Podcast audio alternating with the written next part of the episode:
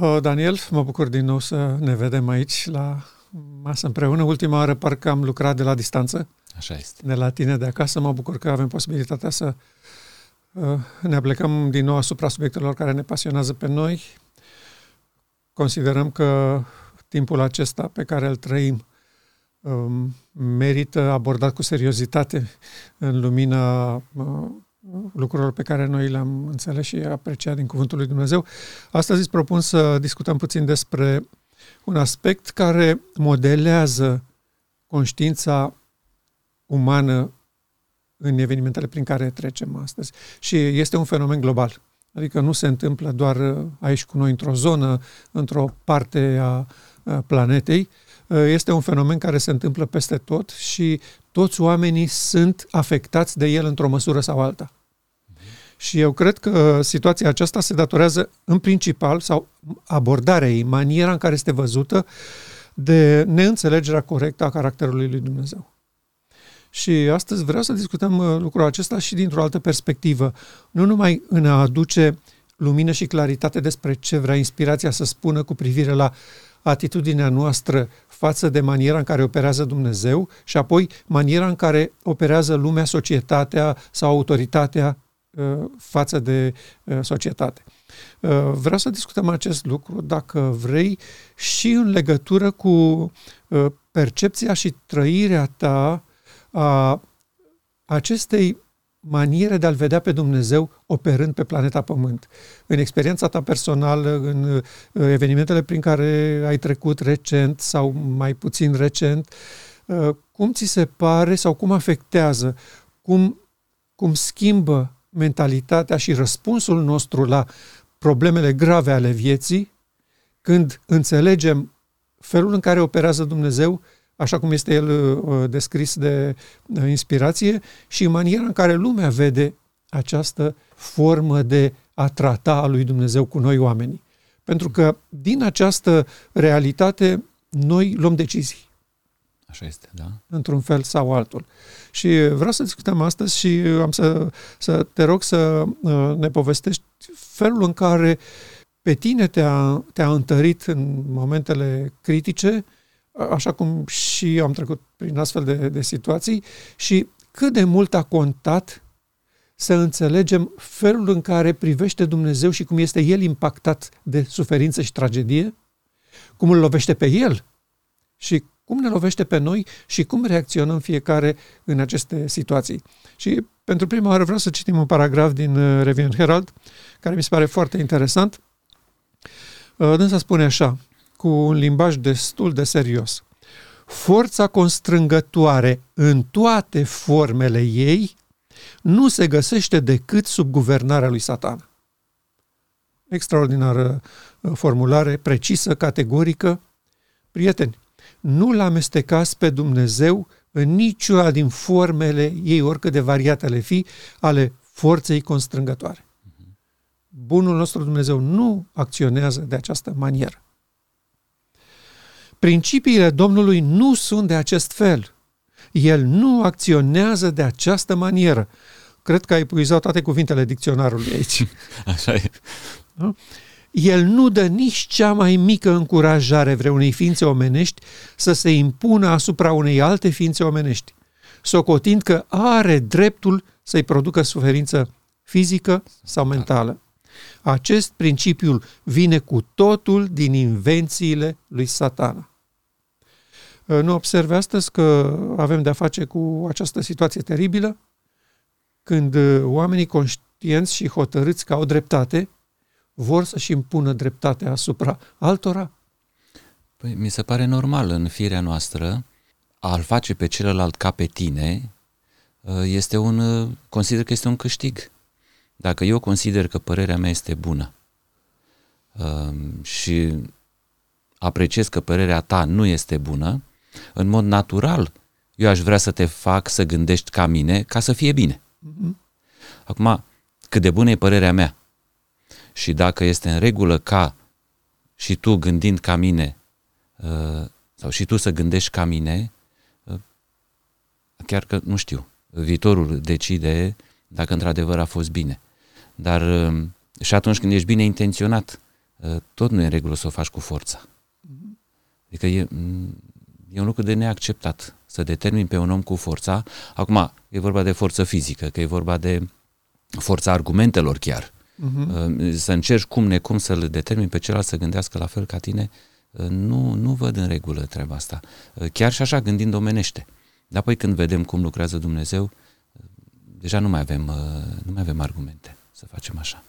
Să ne imaginăm ce s-ar fi întâmplat dacă Dumnezeu ar fi spus, dacă nu treceți de partea mea și vă aliați cu vrășmașul meu, vă să cam vă închid lumina soarelui. Corect. Da? El dă ploaie și peste buni și peste răi, spune Scriptura. Această trăsătură de, de caracter n-are cum să nu vină din principiile neprihănirii.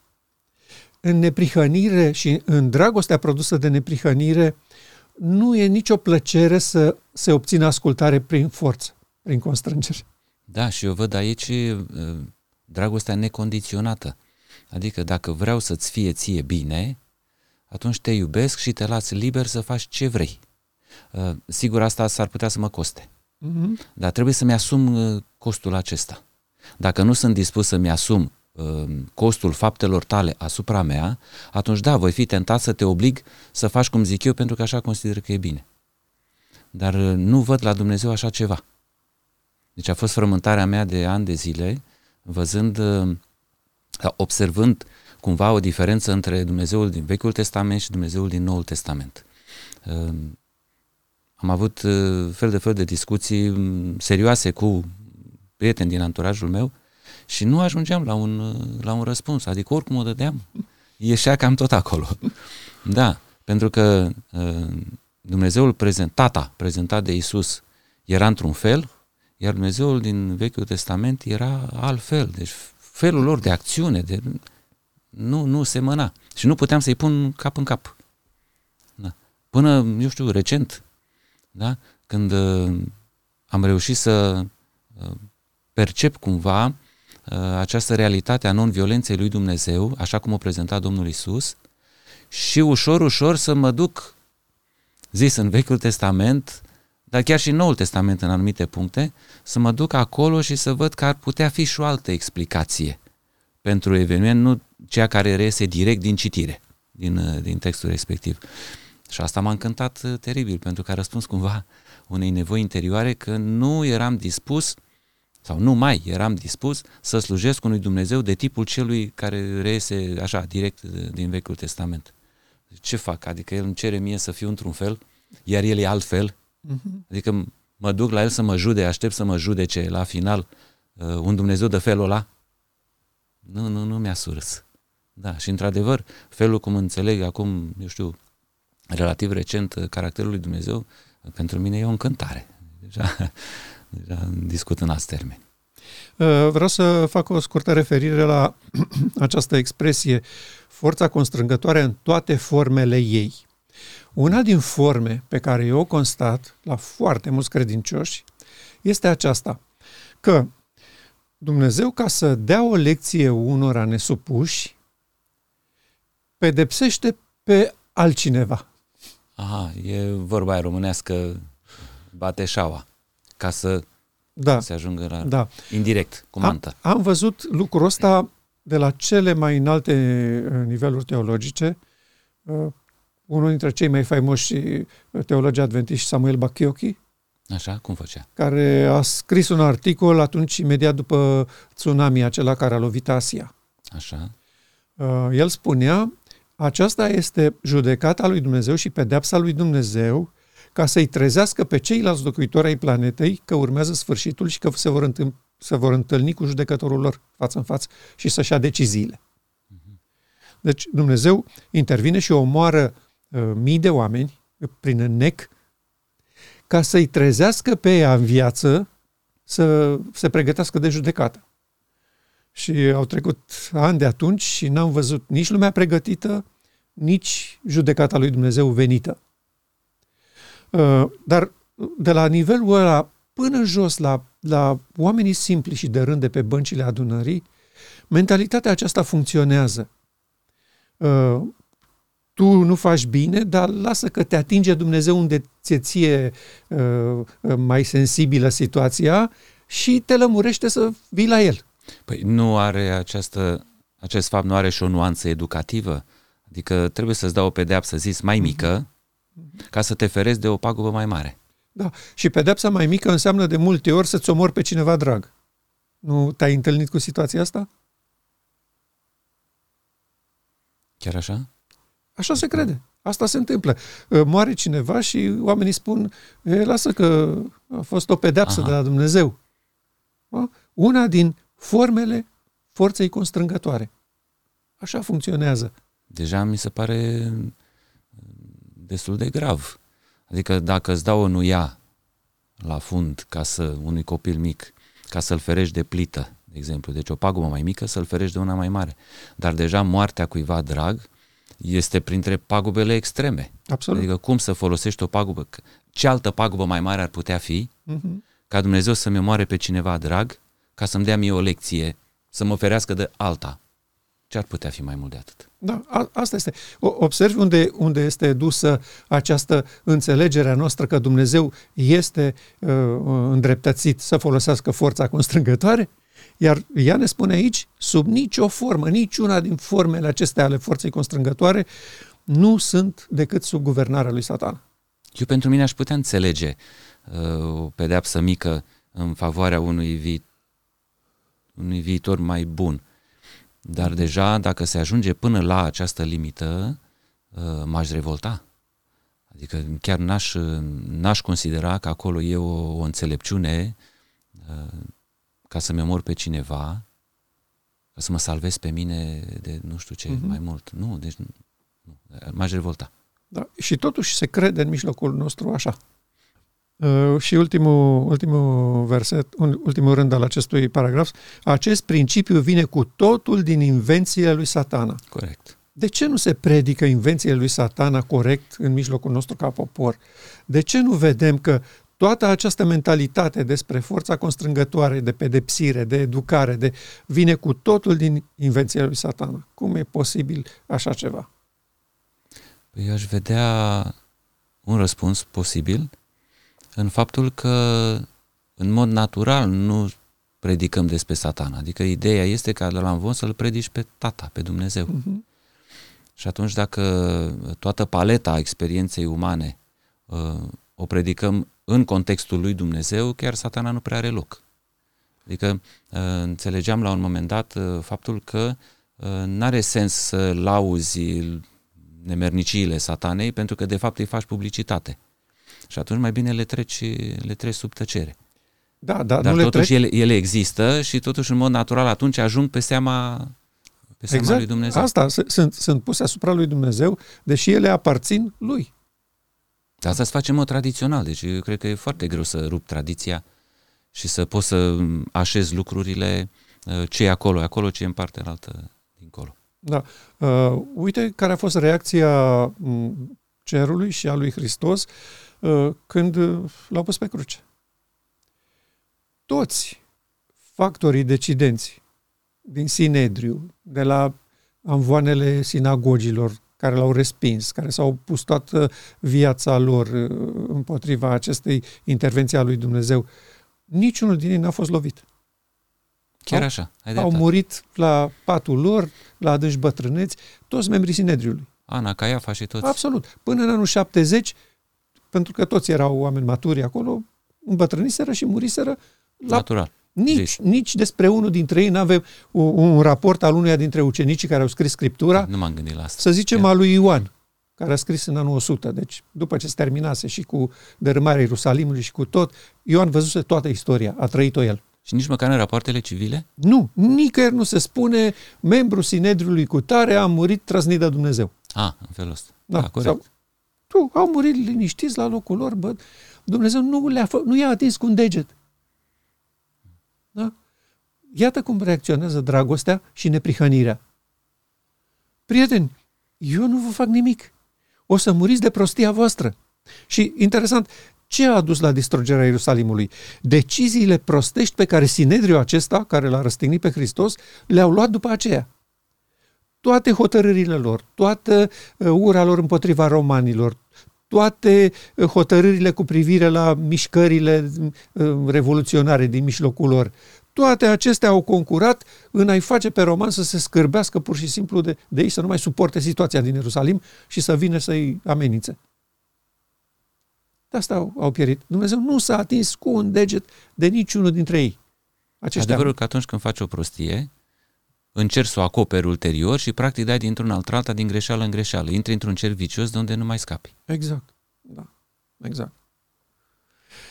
Să citim încă un paragraf. Mă lași pe mine? Da, te rog. Revin Herald, 7 septembrie 1897. Uh-huh. Satana lucrează astăzi asupra minților omenești prin metodele lui stricate. Acestea vor fi adoptate și aplicate de unii care afirmă că sunt loiali și devotați guvernării lui Dumnezeu. Cum putem descoperi că ei sunt necredincioși și falși? După roadele lor îi veți cunoaște. Fost citat, Dumnezeu nu forțează pe nimeni, El lasă pe toți să aleagă liber. Magistral. Mi se pare a doua uh, propoziție, fiind vorba de metode stricate, vor fi adoptate și aplicate de unii care afirmă că sunt loiali și devotați guvernării lui Dumnezeu. Cum se poate face amestecul ăsta? Da, uimitor. De ce? Pentru că ei cred că guvernarea divină funcționează așa. După aceleași reguli. Exact, prin constrângere. Și atunci se simt îndreptățiți să justifice, să susțină constrângerea semenilor lor, pentru că ei așa văd guvernarea lui Dumnezeu. Uh, uite ce se întâmplă astăzi în societate. Uh, guverne libere și democrate, uh, pe umerii cărora uh, poporul așezase întreaga lor încredere, ani de zile. La noi a fost altfel aici în România și în, în Est în general. Noi am știut că suntem uh, sub controlul unui guvern autoritar și uh, excentric. Așa și, ne-am născut, de fapt, da. și generația mea așa s-a născut. Exact. Și eu m-am născut în mijlocul acestei mentalități și, bun, închideam ochii la ce spun, știam că nu e bine, știam că nu e adevărul ăla pe care îl spun. Și, da, ne vedeam de viață, cât se putea. Dar uh, în țările acestea, așa numite democratice, Occidentul luminat și așa mai departe, oamenii au avut încredere că guvernarea respectivă urmărește binele poporului binele națiunilor. Și probabil că așa a fost măcar o perioadă, absolut. ca să se producă încredere la nivel uh, da, național. Absolut, așa a fost. Și uh, încrederea lor astăzi este bazată pe experiența lor trecută. Da? Cum și neîncrederea noastră acum este bazată pe tot pe experiența trecută. Exact. Exact, da. Și uh, ce constatăm uh, privind la deciziile pe care le iau toate bisericile, inclusiv Biserica Laodicea? Constatăm că ele susțin maniera aceasta autoritară de a se impune binele peste capul și conștiința unor oameni care nu cred că ăla e binele. Și acum uh, noi vedem că se ridică oameni din aceste țări, cum e Australia, de exemplu, sau Austria, Germania, încep în cascadă. Sunt oameni care spun, nu e așa bine, nu ăsta e binele. Nu așa credem că, că se face. Și autoritățile uh, își impun voința împotriva lor prin forță, prin amenințare, uh, afară de la servici, afară din magazine, afară din societate, închiși în casă la voi și apoi închiși în altă parte. Astea sunt metode de constrângere. Iar noi constatăm că unii care uh, afirmă că sunt loiali și devotați guvernării divine, adică reprezentanții bisericilor, se unesc în această atitudine și modalitate de a impune binele și susțin că este ok și că trebuie respectate aceste decizii. Dar uite, nu este un precedent faptul că uh, un om care uh, face nelegiuiri, uh, atentează la viața cuiva, așa, uh, societatea îl, uh, îl arestează și îl pune sub uh, Uh, sub interdicție, nu? La temniță sau în alte feluri, tocmai ca să protejezi pe ceilalți de nebuniile lui? Adică nu ești nevoit ca societate la un moment dat să iei atitudine împotrivă. El zice că e bine cum, zice, cum face el. Da? Așa vede el binele, să facă rău altuia. Ei, atunci societatea nu este nevoită să ia măsuri restrictive împotriva lui și să-l pună deoparte, tocmai ca să îl scoată de acolo, deci îl extrage din viața publică, zis, și îl pune deoparte tocmai ca să nu mai facă așa ceva? Uh, nu este asta tot o măsură de constrângere? Sau este amenda? Nu? Te oprește poliția pe drum pentru ceva. Așa, tu ai făcut, ai zis că e bine să mergi cu atât la oră. Uh, te amendează. Deci este o metodă de, a, de a-ți impune, nu? de a te restricționa cumva. Uh, nu este uh, normal ca o societate să ia măsuri împotriva celor care, considerând că e bine, fac rău social? Da, atunci când societatea consideră că acel lucru trebuie făcut. Dar, dar în momentul când uh, societatea n-a fost întrebată dacă e bine să se facă un anumit lucru și se face peste capul ei, da? de exemplu în România, să-ți dau un exemplu Așa. despre criza pe care o trăim noi uh, acum. Ok. Bun. Uh, domnilor, avem de-a face cu o problemă serioasă de sănătate și soluția este aceasta. Și au trecut la aplicarea ei n-au făcut referendum să întrebe populația, pentru că ei sunt acolo în pozițiile de răspundere în numele poporului. Bun, și dacă m-ar fi întrebat pe mine, oricum nu știam ce să zic. Bun. Pentru că nu cunosc mecanismele din... Așa este. Dar, în... dar în momentul când societatea hotărăște să facă într-un anumit fel, asta, asta se face, prost sau bine, Aha. într-o lume ca a noastră. Da? Dar societatea n-a considerat că nu a fost întrebată dacă este Dar bine nici măcar n-a fost întrebată, că putea da. să dea un răspuns bun sau rău și asta era. Exact, exact, da. Uh, cum este, de exemplu, în cazul alegerilor. Nu vine cineva și ne anunță președintele vostru de astăzi este domnul X. Nu. Uh, se spune, vă rugăm să spuneți pe cine vreți. O, o formă de democrație. Da, că nu este cunoști, nu cunoști, până la urmă clar. faci o alegere. Da, dar, dar este, o, este o formă recunoscută că în democrație așa se întâmplă. Se consultă poporul. Pentru că deciziile pe care trebuie să le respecte cetățenii trebuie luate de cetățeni. Corect. Să-ți de, asumi. Nu, exact, nu de reprezentanților. Uh, chiar și în biserici este uh, metoda asta, de asemenea, superficială, dar totuși se menține. Uh, nu vine cineva de la conferință să spună prezbitere fratele X. Da, Comunitatea hotărăște. Sau când trebuie dat afară un membru. La fel. Comunitatea hotărăște. Nu vine comitetul să spună l-am dat afară, salut. Așa e. Da? E, în astfel de cazuri sau cu astfel de situații noi, noi ne confruntăm. Populația planetei, ea trebuie să hotărască ce fac conducătorii ei. Nu conducătorii trebuie să spună populației ce au de făcut. Păi asta ar fi uh, definiția democrației. Exact. Adică, și... adică aș vedea că în democrație uh, guvernul nu trebuie să știe totul despre mine, simt și eu trebuie să știu totul despre guvern. Cam așa aș vedea da, exact. definiția. Așa? Exact. Da. Și uh, noi vedem aplicate aici pe planeta Pământ, în situația aceasta în care guvernarea divină nu are niciun amestec, regulile și principiile conducătorului ei. Deci asta și, e încă dovadă că undeva în spate și sus este, acolo este se un conducător deciziile. da, suprem. Acolo se iau deciziile clar. Și, a, și acolo nu se consultă nimeni populația nu e consultată despre ce decizii se iau acolo. Și de aceea noi astăzi ne trezim într-o situație ciudată când, spre deosebire de cazul pe care tu l-ai prezentat cu tâlharul de pe stradă, Așa. împotriva căruia societatea a hotărât că el trebuie izolat ca să nu mai omoare pe alții, noi avem acum decizii venite pe cale ierarhică despre ce trebuie să facă societatea în anumite situații și în anumite cazuri. Aha, de societatea nu mai alege singură, ci exact. se, îi se recomandă sau îi se impun decizii pe care ea ar trebui să le ia. Exact. După principiul democratic, trebuia să funcționeze așa. Acum când, să luăm exemplu ăsta, că îl știm mai așa, bine, da, cu uh, vaccinarea și cu toate celelalte. Guvernul trebuia să spună simplu, avem pro- o problemă mortală, Corect. veți muri de ea și noi avem o soluție. Oamenii noștri de știință au găsit o soluție vă rugăm frumos să o folosiți.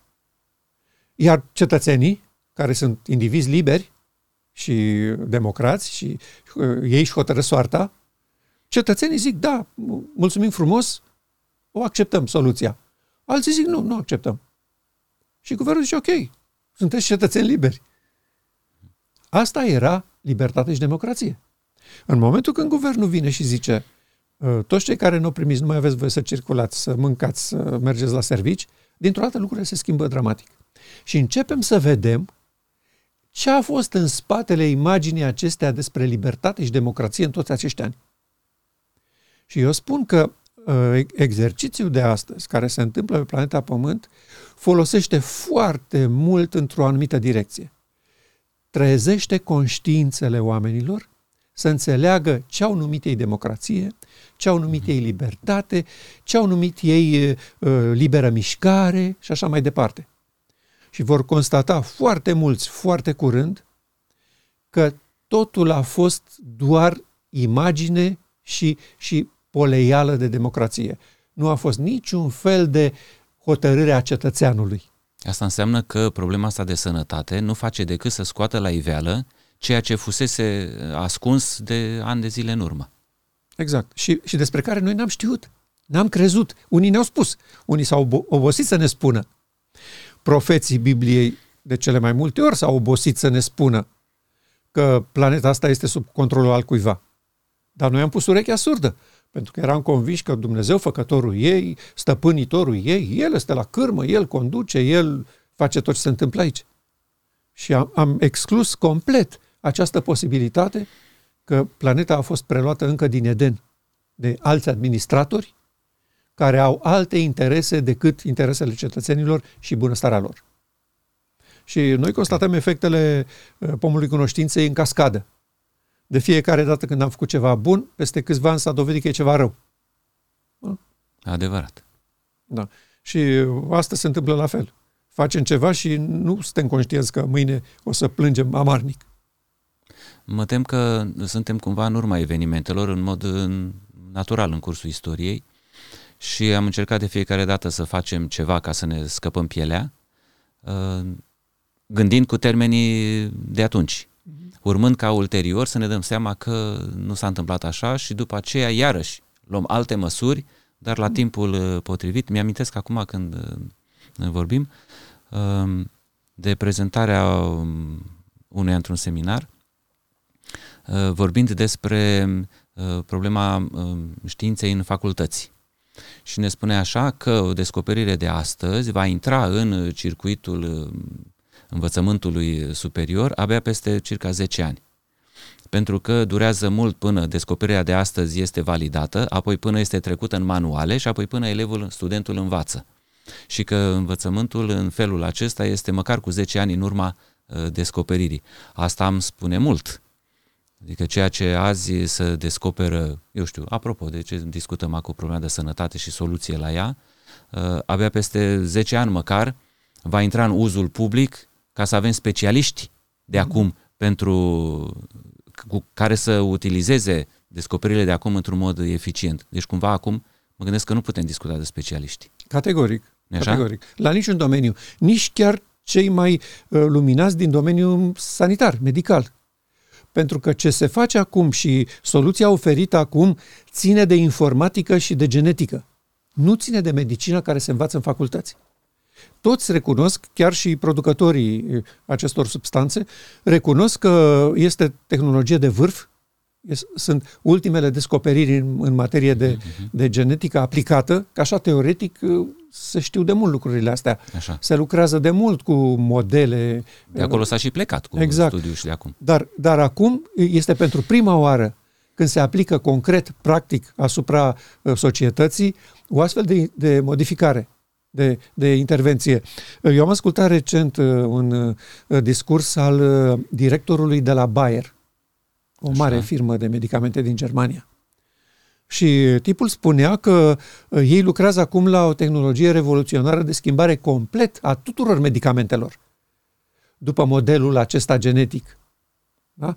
Adică renunțăm complet la felul în care am produs medicamente până acum pentru că reușim să uh, aplicăm noile tehnologii care țin de intervenție genetică.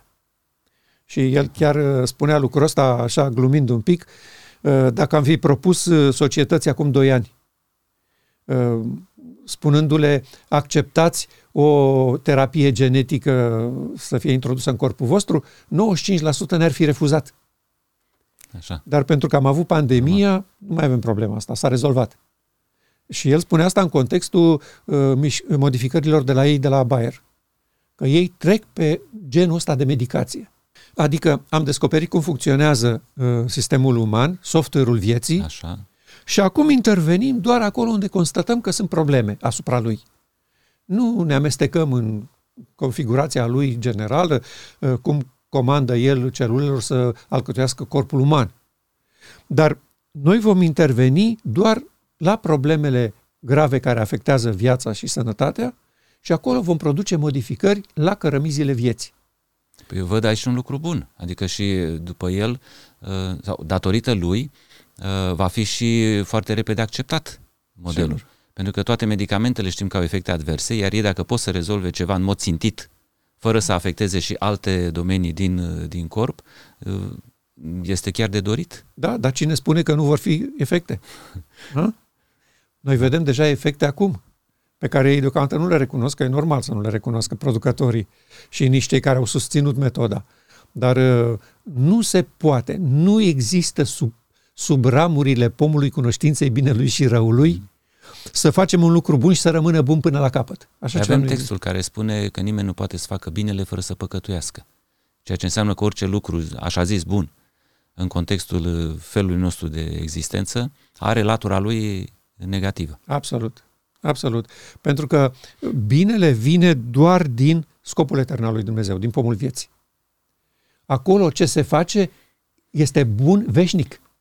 Și pentru toată lumea. Absolut. P- pentru toată lumea. Nu afectează pe nimeni cu nimic negativ, susține viața impecabil, susține încrederea cetățenilor impecabil, ă, atitudinea față de realitate, percepție corectă, acces total și complet la informație. Dumnezeu nu are niciun secret pentru că locuiește în ei. Oamenii au la dispoziție divinitatea la vârful degetului lor. Și altfel, astfel ă, nu există secrete ale guvernării divine. Ă, satana cum a reușit să spargă mințile îngerilor? spunându-le că sunt secrete acolo sus. Și că guvernarea ține lucruri uh, secrete față de ei. Și cu asta i-a, i-a păcălit. Guvernarea nu are secrete. Mă gândesc la, la un exemplu, așa, afectiv. Uh, dacă Dumnezeu ar vrea dintr-un grup să-i facă un bine unui ins dintr-un grup de 10, uh, mă gândesc că el l-ar face, că e bine pentru el, dar dacă binele acela nu se reflectă ca bine și pentru ceilalți nouă, mă gândesc că nu-l face. Nu știu, e, ar fi corectă da, o astfel de absolut, abordare? Absolut. Adică știu că ți-e bine cu tare lucru, dar nu pot să ți-l ofer, uh-huh. pentru că binele ăsta uh, va avea, nu va fi bine pentru toți cei din, uh, din anturajul tău. Iar, iar uh, magistrala performanță a guvernării divine este că tot ceea ce face, face bine tuturor zece. Da, Asta, asta ar fi concluzia care ar uh, deriva. Da, absolut.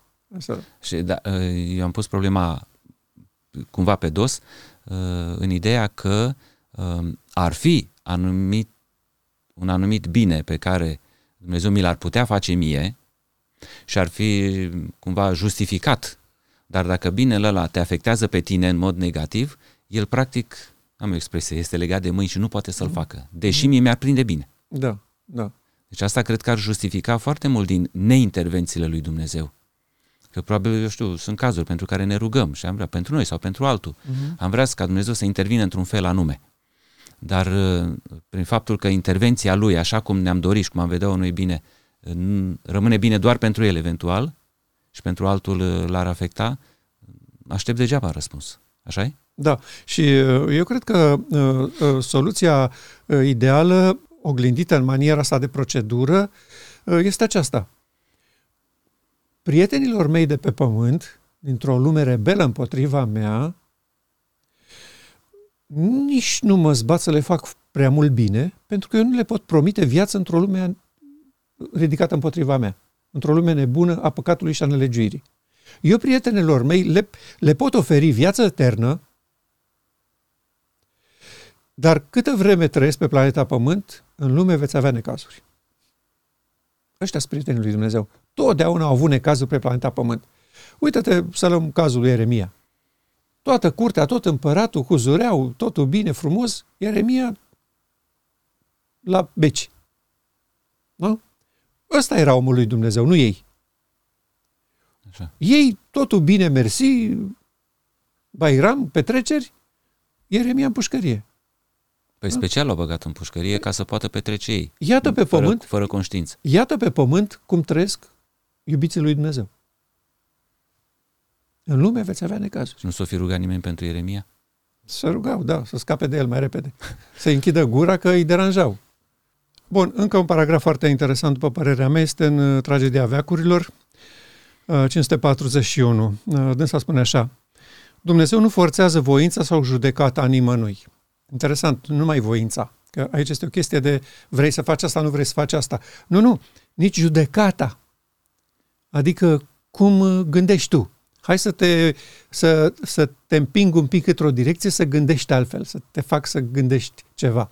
Judecata aș vedea-o ca Interesant. fiind uh, procesul prin care pleci de la uh, ipoteză și ajungi la, la concluzie. Mhm. Adică dacă eu judec uh, într-o anumită logică și tu judeci în altă logică, Dumnezeu nu ne judecă pe niciunul. Nu, nu ne forțează. Deci, ok, a, așa înțelegi tu. Până aici te apreciez. Dacă vrei să înveți, te ajut. Sunt, sunt Ok. lângă tine. Dar sub nicio formă nu fac șmecherii ca să te fac să gândești altfel decât gândești tu. Pentru că n-am nevoie de roboți. Adică să pleci din punctul A și să ajungi în C. Normal Da. ar fi să ajungi în B, dar te duc eu ca să ajungi în C. Da, Așa? exact. Ok. Exact. El nu găsește plăcere, și aici este chestiunea, nu găsește plăcere într-o ascultare din constrângere. Adică, uh, Dumnezeu spune așa, pentru mine dragostea este importantă. Vreau să o văd că izvorăște nativ.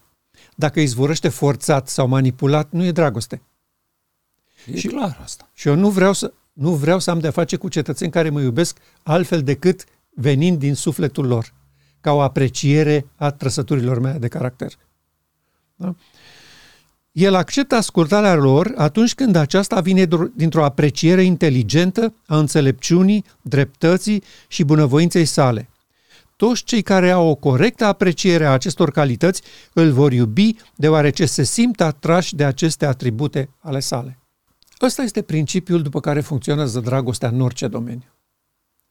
Dacă apreciezi ceva, îți plac trăsăturile de caracter, uh, felul în care se poartă persoana respectivă, da, se, se trezește dragostea. Cum pot eu în firea mea, nu, în legea păcatului și a morții, cum o numim, uh, cum pot eu să fac o apreciere de felul ăsta? Am uh, elementele necesare ca, cu mintea mea de acum, să pot face o apreciere inteligentă a înțelepciunii, dreptății și bunăvoinței lui Dumnezeu? Sau sunt uh, alterat cumva în gândirea asta? Um, Cum s-ar face? Nu, conștiința nu este alterată. Ea în fața luminii și adevărului reacționează corect. Noi o strunim, noi o impunem, noi îi punem hațul în gură și vrem să o ducem în altă parte. Dar nu există persoană de pe planeta Pământ care să fie înrobită în acest gen teribil încât să nu mai poată să înțeleagă și să aprecieze trăsăturile de caracter ale creaturilor lui atunci când vrea să fie învățat. Eu îți dau un exemplu din, uh, de la, din Scriptură de la demonizatul din Capernaum. Gura lui spunea, pleacă de aici că n-am nevoie de tine și st- inima lui striga, Doamne, scapă-mă. Adică în inima noastră, acolo unde nu putem uh, pătrunde cu gândirea, să facem modificări, deci inima noastră reacționează corect la stimule ăștia exteriori? La, la prezentarea trăsăturilor frumoase de caracter ale lui Dumnezeu, pentru că El nu ne-a lăsat fără argumente, dovezi și imagini clare în față. Numai că noi, așa cum ai spus tu, pervertiți, le vedem greșit. Și atunci, de ce avem nevoie de un mângâietor care să ne conducă în tot adevărul și să ne învețe despre păcat, neprihănire și judecată? Pentru că noi ne-am fost învățați și educați să le vedem pervertit. Misiunea lui este să ne ajute să le vedem în lumina lor adevărată, ca să se trezească dragostea. Misiunea lui nu este să ne constrângă să-l iubim sau să trecem de partea lui orbește. El vrea să vedem și să apreciem trăsăturile de caracter frumoase în așa cum sunt ele, fără niciun fel de constrângere. Dacă ar face așa, practic s-ar folosi de exact de metodele vrăjmașului. Da. Și atunci eu nu știu de ce s-ar lupta cu aceleași metode, când uh, până la urmă ar fi doar un, rezultatul luptei ar fi doar o chestie de putere, cine e mai puternic, dar altfel s-ar rezolva nimic. Categoric. Și n-avea rost să creeze felul ăsta ființe. Da, da. Ne crea roboți, deci incapabili să uh, ne schimbăm opinia sau să ave- avem altă opinie.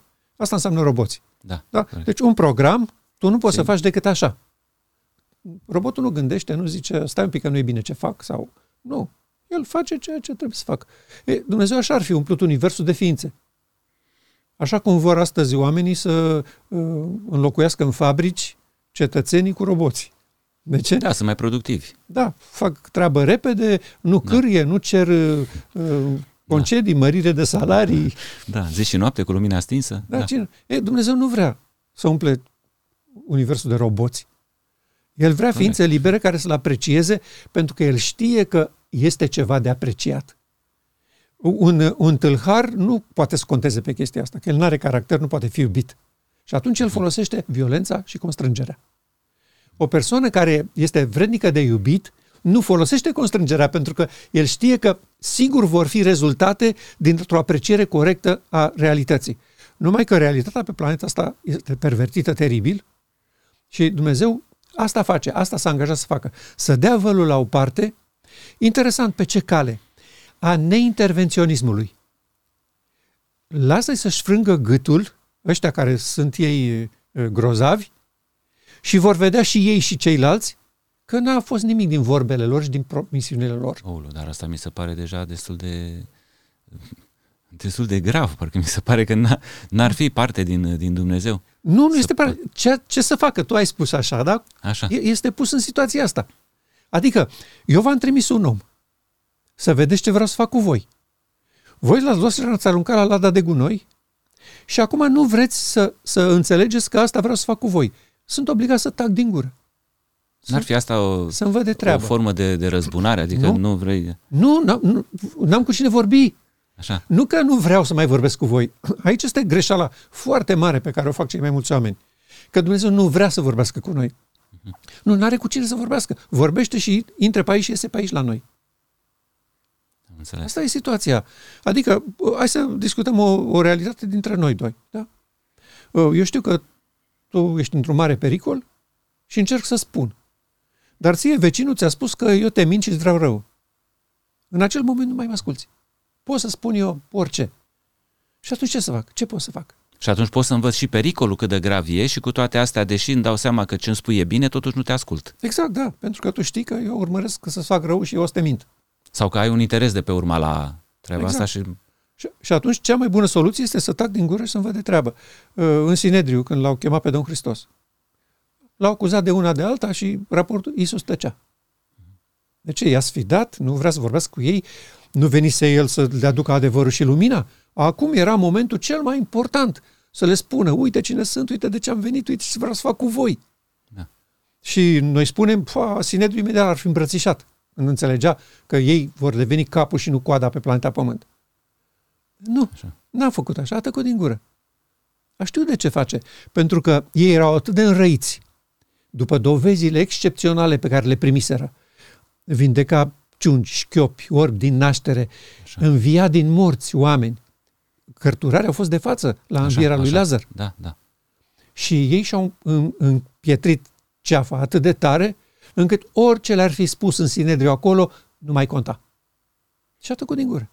Deci ceea ce spui în legătură cu retragerea lui Dumnezeu mi se pare că e o treabă cumplită pentru Dumnezeu. Adică să știi că poți să faci ceva uh-huh. și să nu poți să faci. Lucrarea... Și să te uiți și să te uiți cum se distrug în fața ta și să asiști la treaba asta. Ce ai descris tu acum se numește în scriptură lucrarea lui ciudată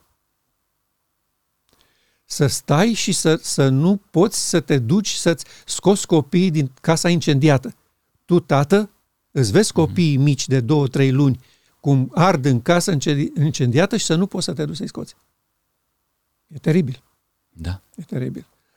Uh, vreau să te rog acum să uh, ne referim la acest lucru. El nu găsește plăcere într-o ascultare din constrângere, și așteaptă ca toate făpturile sale să-l iubească, deoarece el este vrednic de dragoste. Cum ai perceput uh, în experiența ta uh, sau la ce ți-a folosit? Cum, uh, cum apreciezi că ajută sufletul uman? O percepție corectă a manierei lui Dumnezeu de a împărtăși dragostea și de a aștepta reacții în tumultul și experiențele vieții prin care, prin care trecem. M-aș gândi la o experiență recentă. Deci prea recentă chiar, uh, în care a trebuit să mi înmormântez soția și efectiv m-a bulversat treaba asta, pentru că am asistat cumva două săptămâni la neputința uh, medicinei de a rezolva situația. Mai mult, și mi se pare ciudat și grav în același timp, am asistat la neputința rugăciunilor să rezolve situația. Deci asta m-a marcat profund. În sensul că mi-am dat seama că ceea ce uh, studiez cu privire la caracterul lui Dumnezeu uh, undeva, sau potrivit cu ceea ce studiez, undeva este o rupere de, de logică. Uh, în mod curent, noi în astfel de situații ne așteptăm ca Dumnezeu să răspundă, uh, ne așteptăm chiar și la minuni. Uh, pentru că sunt cazuri. Uh-huh. Deci și nu ne ajung degetele de la mâini ca să numim cazurile cunoscute în care oameni ajunși în situații critice, nu neapărat acum în condițiile da. actuale, dar și așa, Da. în situații critice și au, au răzbit, au ieșit și oamenii au lăudat pe Dumnezeu, uite că Dumnezeu a făcut, a lucrat și a făcut o minune. Având în față experiențele acestea și uh, experiența soției mele, uh, deja trebuie să caut răspunsuri. Adică cineva care se uită și la acelea și la acelea, și mai ales când uh, găsești situații că oamenii care, așa zis, au fost salvați, uh, sunt și oameni zis de nimic, da? sau care nici măcar nu se îmbolnăvesc, uh-huh. așa? Iar oamenii care și-au pus seriozitate în viața lor, în principii de viață astea, ajung la un deznodământ din ăsta, deja te întrebi. Te întrebi. Acum că îmi cer să mă uit dacă sau să spun dacă înțelegerea aceasta a caracterului Dumnezeu m-a, m-a ajutat, uh, răspunsul meu e da. Uh, vreau să spun că felul în care uh, îl înțeleg și nu de multă vreme, da? deși multe întrebări mi le-am pus de mult, dar ușor, ușor lucrurile s-au, um, s-au așezat și nu de multă vreme înțeleg mai bine caracterul lui. Ei, în situația asta, pe mine m-a ajutat. Adică, deși sunt îndurerat, deși nu-mi pică bine deloc, ă, dar nu pot să dau vina pe Dumnezeu. Nici pentru boala ei, nici pentru erorile medicale, ă, nici pentru, ă, eu știu, neștiințe, acolo și pe acolo. Deci dacă nu pot găsi vină nici colo, nici colo, nici colo, nici colo și lucrul totuși s-a întâmplat, în mod tradițional, Singurul lucru care îți mai rămâne sau singura direcție care mai rămâne ca să arunci vina și să te scapi cumva de, de greutatea asta este să arunci pe Dumnezeu. Dumnezeu n-a vrut. Acum, pentru mine Dumnezeu n-a vrut sau n-a putut.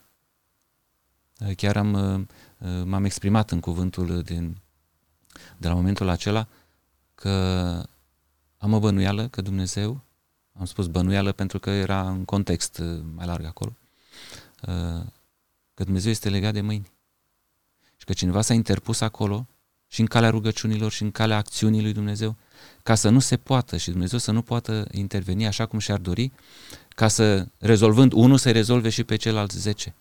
Ruga mea în timpul uh, uh, suferinței ei a fost, Doamne, eu aș vrea să intervii, îmi doresc tare mult, dar dacă intervenția ta pentru soția mea afectează pe alții într-un mod negativ, te rog să nu o faci.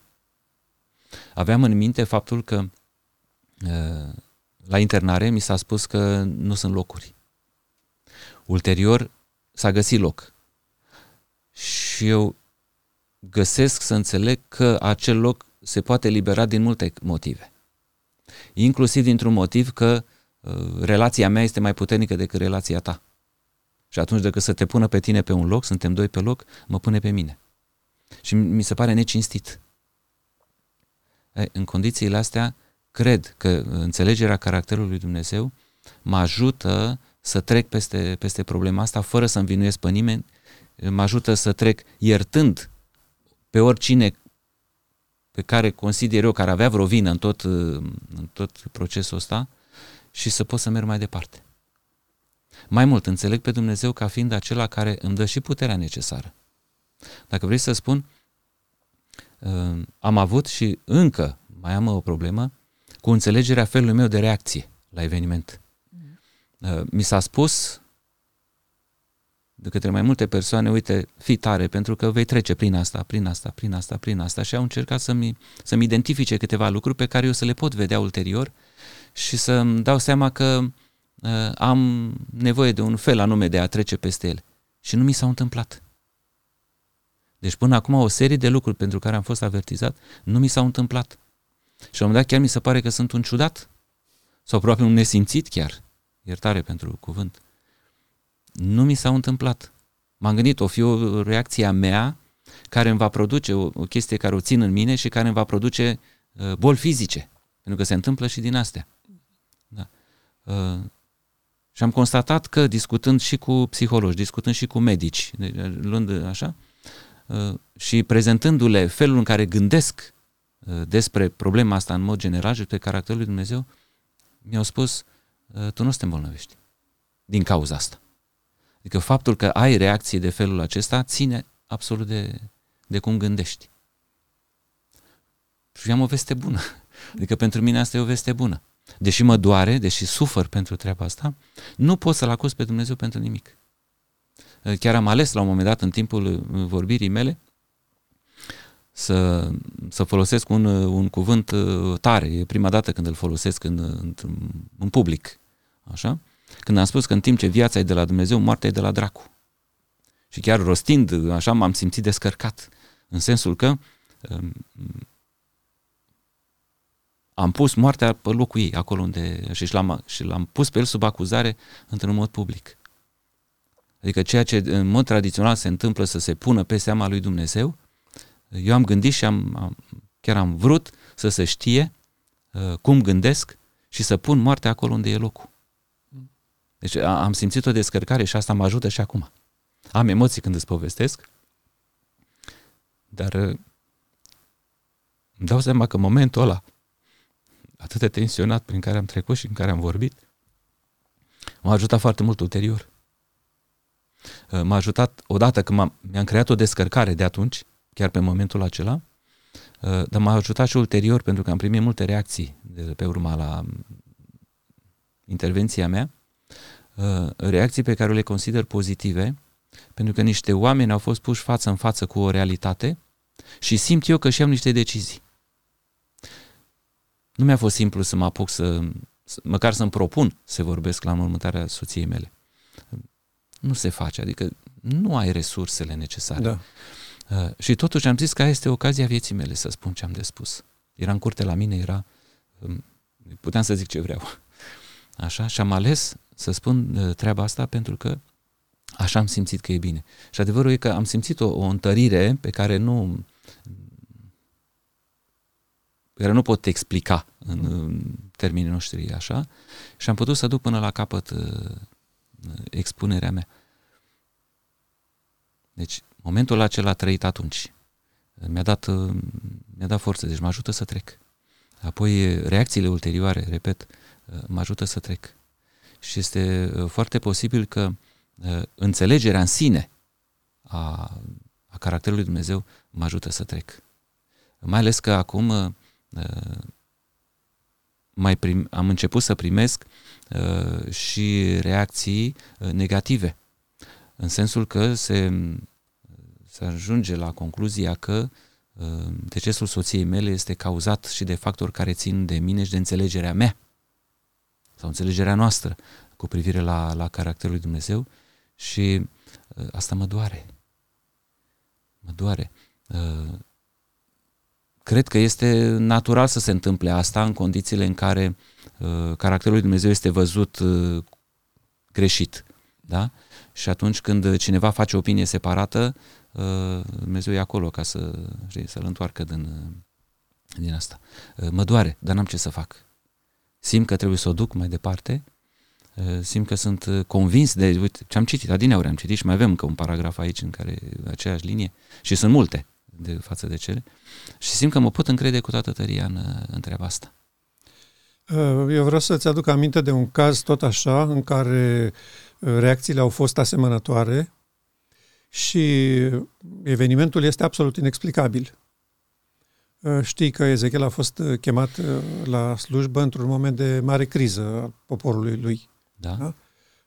erau luați prizonieri în Babilon, viață de sclavi, că da, se bucurau da, da. acolo de huzururile pe care le visau ei și Dumnezeu a intervenit să-i ajute, să înțeleagă ce se întâmplă, de ce nu se întâmplă ceea ce așteptau ei și ce ar trebui să se întâmple. Și în capitolul 36 a spus explicit că ei, prin toată operațiunea lor de, de veacuri, au pângărit numele lui Dumnezeu și că el trebuie refăcut. Și la un moment dat, în timp ce el vorbea oamenilor și le spunea despre descoperirea lui Dumnezeu, a fost avertizat că o să-i moară soția. Mm-hmm. Ți minte, da? Da, mi-aduc. Stai puțin, omul lui Dumnezeu și exact în momentul cel mai critic al misiunii lui, când și așa suporta uh, bătăile de joc ale semenilor, presiunea populară a conducătorilor și așa mai departe, deodată o astfel de lovitură? Unde e Dumnezeu aici? Sau ce, la ce folosea să o facă el? Da? da, corect. Dumnezeu l-a avertizat că îi va fi omorâtă soția. Da? Asta se întâmpla. Și uh, Ezechiel a înțeles și și-a păstrat cumpătul. Așa cum da, spui și da, tu. Da.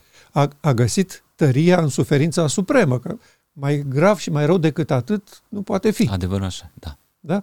Și Ezechiel a înțeles ce forțe sunt în joc și a spus, eu mă încred în Dumnezeul meu. Ca și Iov, la început, aceeași experiență, aceleași mecanisme, aceleași personaje.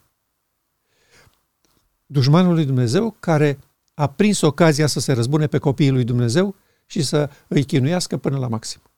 Și asta se va întâmpl- s-a întâmplat, se întâmplă și se va întâmpla. Ce mai văd eu aici în experiența mea uh, este că uh, Răjmașul nu doar că se implică să-mi facă mie rău, ca să face tuturor. Dar nu ție personal. Dar prin uh, felul cum s-au derulat uh, lucrurile, în ultima perioadă, acum o lună de zile, două, uh, mă uit că au fost niște lucruri care s-au complicat într-un anume fel ca să se arunce o cară asupra lui Dumnezeu. Adică, până la urmă, eu sunt un nimeni. Dar uh, niște evenimente s-au derulat într-o anume succesiune, da? cu anumite intensități, încât acum când mă uit în urmă, îmi este destul de clar că acolo a fost un vrăjmaș uh, care a intenționat să ducă lucrurile de așa fel, încât în final să arunce o cară asupra lui Dumnezeu. Că Dumnezeu a făcut-o pe aia, Dumnezeu a făcut-o pe aia, Dumnezeu a făcut-o pe aia. Da. Așa a procedat mereu și așa va proceda. El se spală pe mâini, el este nevinovat, el vrea binele lumii. Dumnezeu vă face asta că nu vă supuneți lui. O schimbare dramatică de realitate. Când uh, Dumnezeu nu găsește plăcere în a constrânge pe cineva. Hai să citim și ultimul nostru paragraf. Misiunea lui Hristos nu este aceea de a-i constrânge pe oameni să-L primească. Numai satana și oamenii stăpâniți de Duhul lui caută să forțeze conștiința. Sub pretenția râvnei pentru dreptate, oamenii asociați cu îngerii răi aduc suferința asupra semenilor lor pentru a-i converti la ideile lor religioase. Dar Hristos se arată totdeauna plin de îndurare, căutând să câștige inimile oamenilor prin descoperirea dragostei sale. Nu poate exista dovadă mai clară că avem spiritul lui satana decât dispoziția de a răni și distruge pe aceia care nu apreciază lucrarea noastră sau acționează contrar ideilor noastre.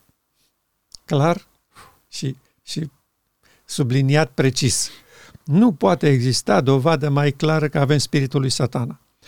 Eu constat asta în fiecare zi.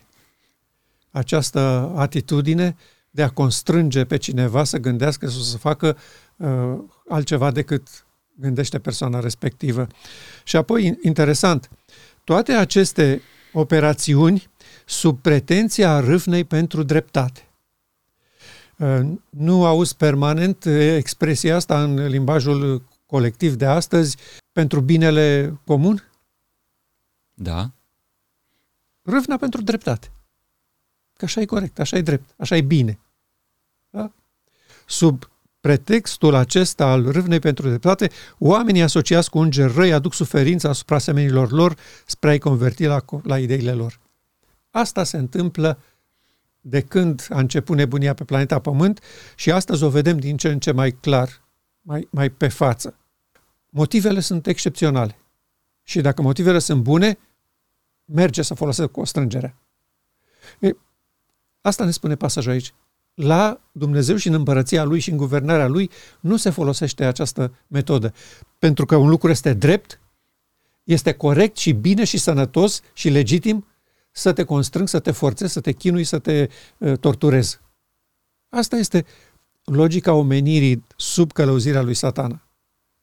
Mă surprinde că tu n-ai terminat ideea din auri. Oamenii asociați cu îngeri răi aduc suferința asupra semenilor lor pentru a-i converti la ideile lor religioase. Uh-huh. Deci aici mi se pare chiar grav. Hai că vreau eu să spun că 2 și cu 2 fac 4 și tu nu vrei și atunci te constrâng că așa e. Dar ca să ajungi uh, să constrângi pentru ideile tale religioase, uh, mi se pare mult. Chiar mult. Atât de mult este. Oameni asociați cu îngerii răi.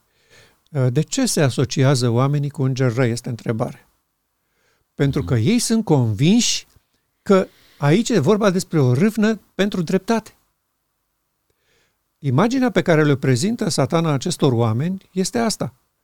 Că noi vă dorim binele și că binele trebuie definit în termenii ăștia și că în aceste direcții trebuie să operăm pentru binele comun.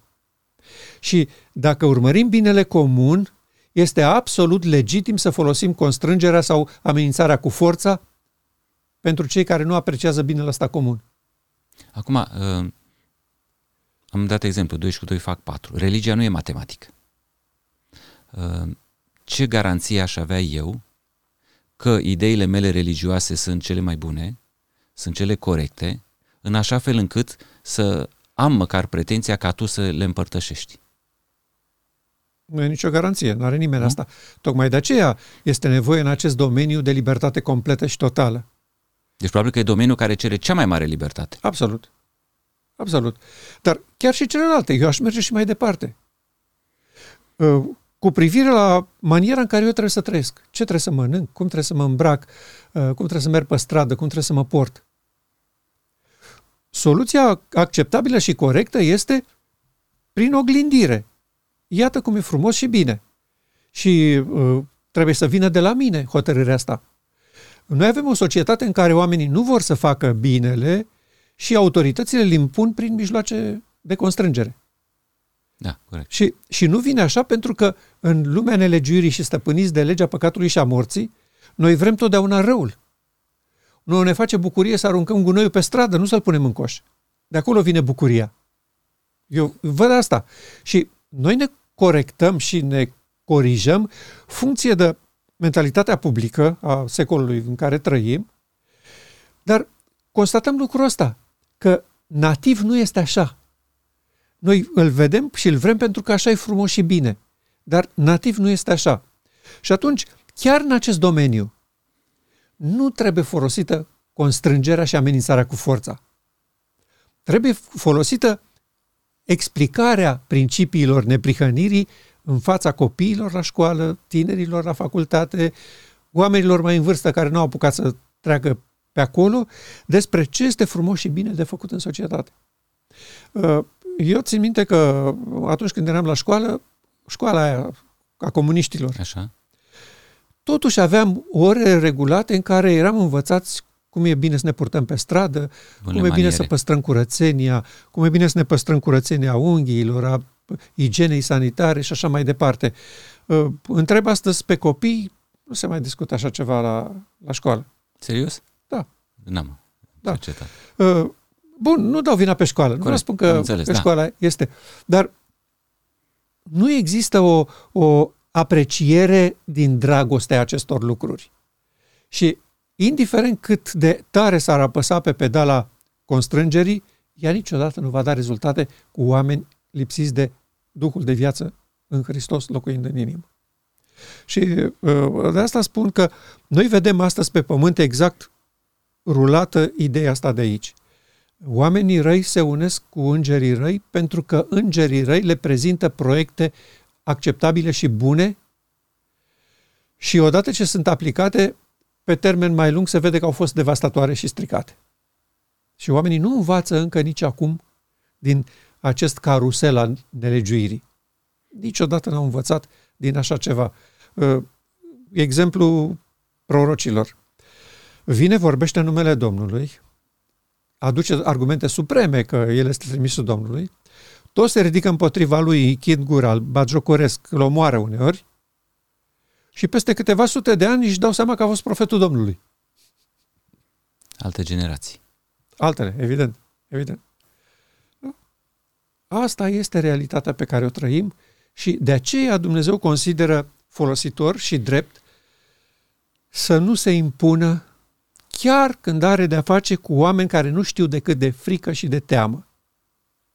Îi învață, le spune, o să muriți, o să, o să faceți lucruri teribile și eu nu să mă pot amesteca să vă scap? O să vină peste voi o mulțime de rele și necazuri.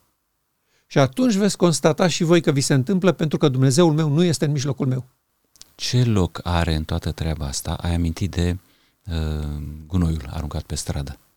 Uh, legea efortului minim.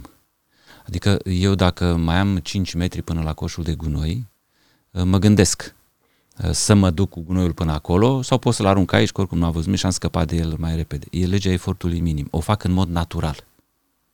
Uh, și de aici toate celelalte. Uh, mă gândesc că tot ceea ce fac în mod natural uh, intră aici sub, uh, sub legea asta a efortului minim. Uh, cum ai vedea problema asta în contextul pe care îl discutăm? Că uh, societatea, că Dumnezeu, că oricine ar trebui să ia măsuri împotriva celui care, prin supunându-se acestei legi, face rău uh, uh, în societate. Adică pe la pe acel care aruncă gunoiul, n-ar trebui nu reușim doar prin educație, că o facem la nivel de copii, la nivel de școală, la... dar uh, vedem în mod natural că noi, dacă ne e simplu, mai simplu un lucru decât celălalt, îl facem pe la mai simplu. Cum putem corecta chestia asta? Nu putem că corecta. Că el mai spune că nici educația, nici, nici, nici, nici nu... Nu, când e, vorb, când e vorba despre legea păcatului și a morții, nu e nimic nici de uh, educat, nici de uh, dresat, nici de uh, învățat. Uh, de aceea și Dumnezeu a lăsat foarte multe reguli stricte în poporul Israel. Într-o lume a păcatului și a nelegiuirii nu se pot aplica principiile neprihănirii, asta e clar. Noi le iubim, le dorim, le, le facem semn să vină mai repede, dar sub nicio formă nu funcționează, pentru că în nelegiuire lucrurile merg altfel. Și în nelegiuire fun- funcționează principiile pe care uh, el le-a comunicat lui Samuel atunci când i-au cerut un împărat. Da, da, da.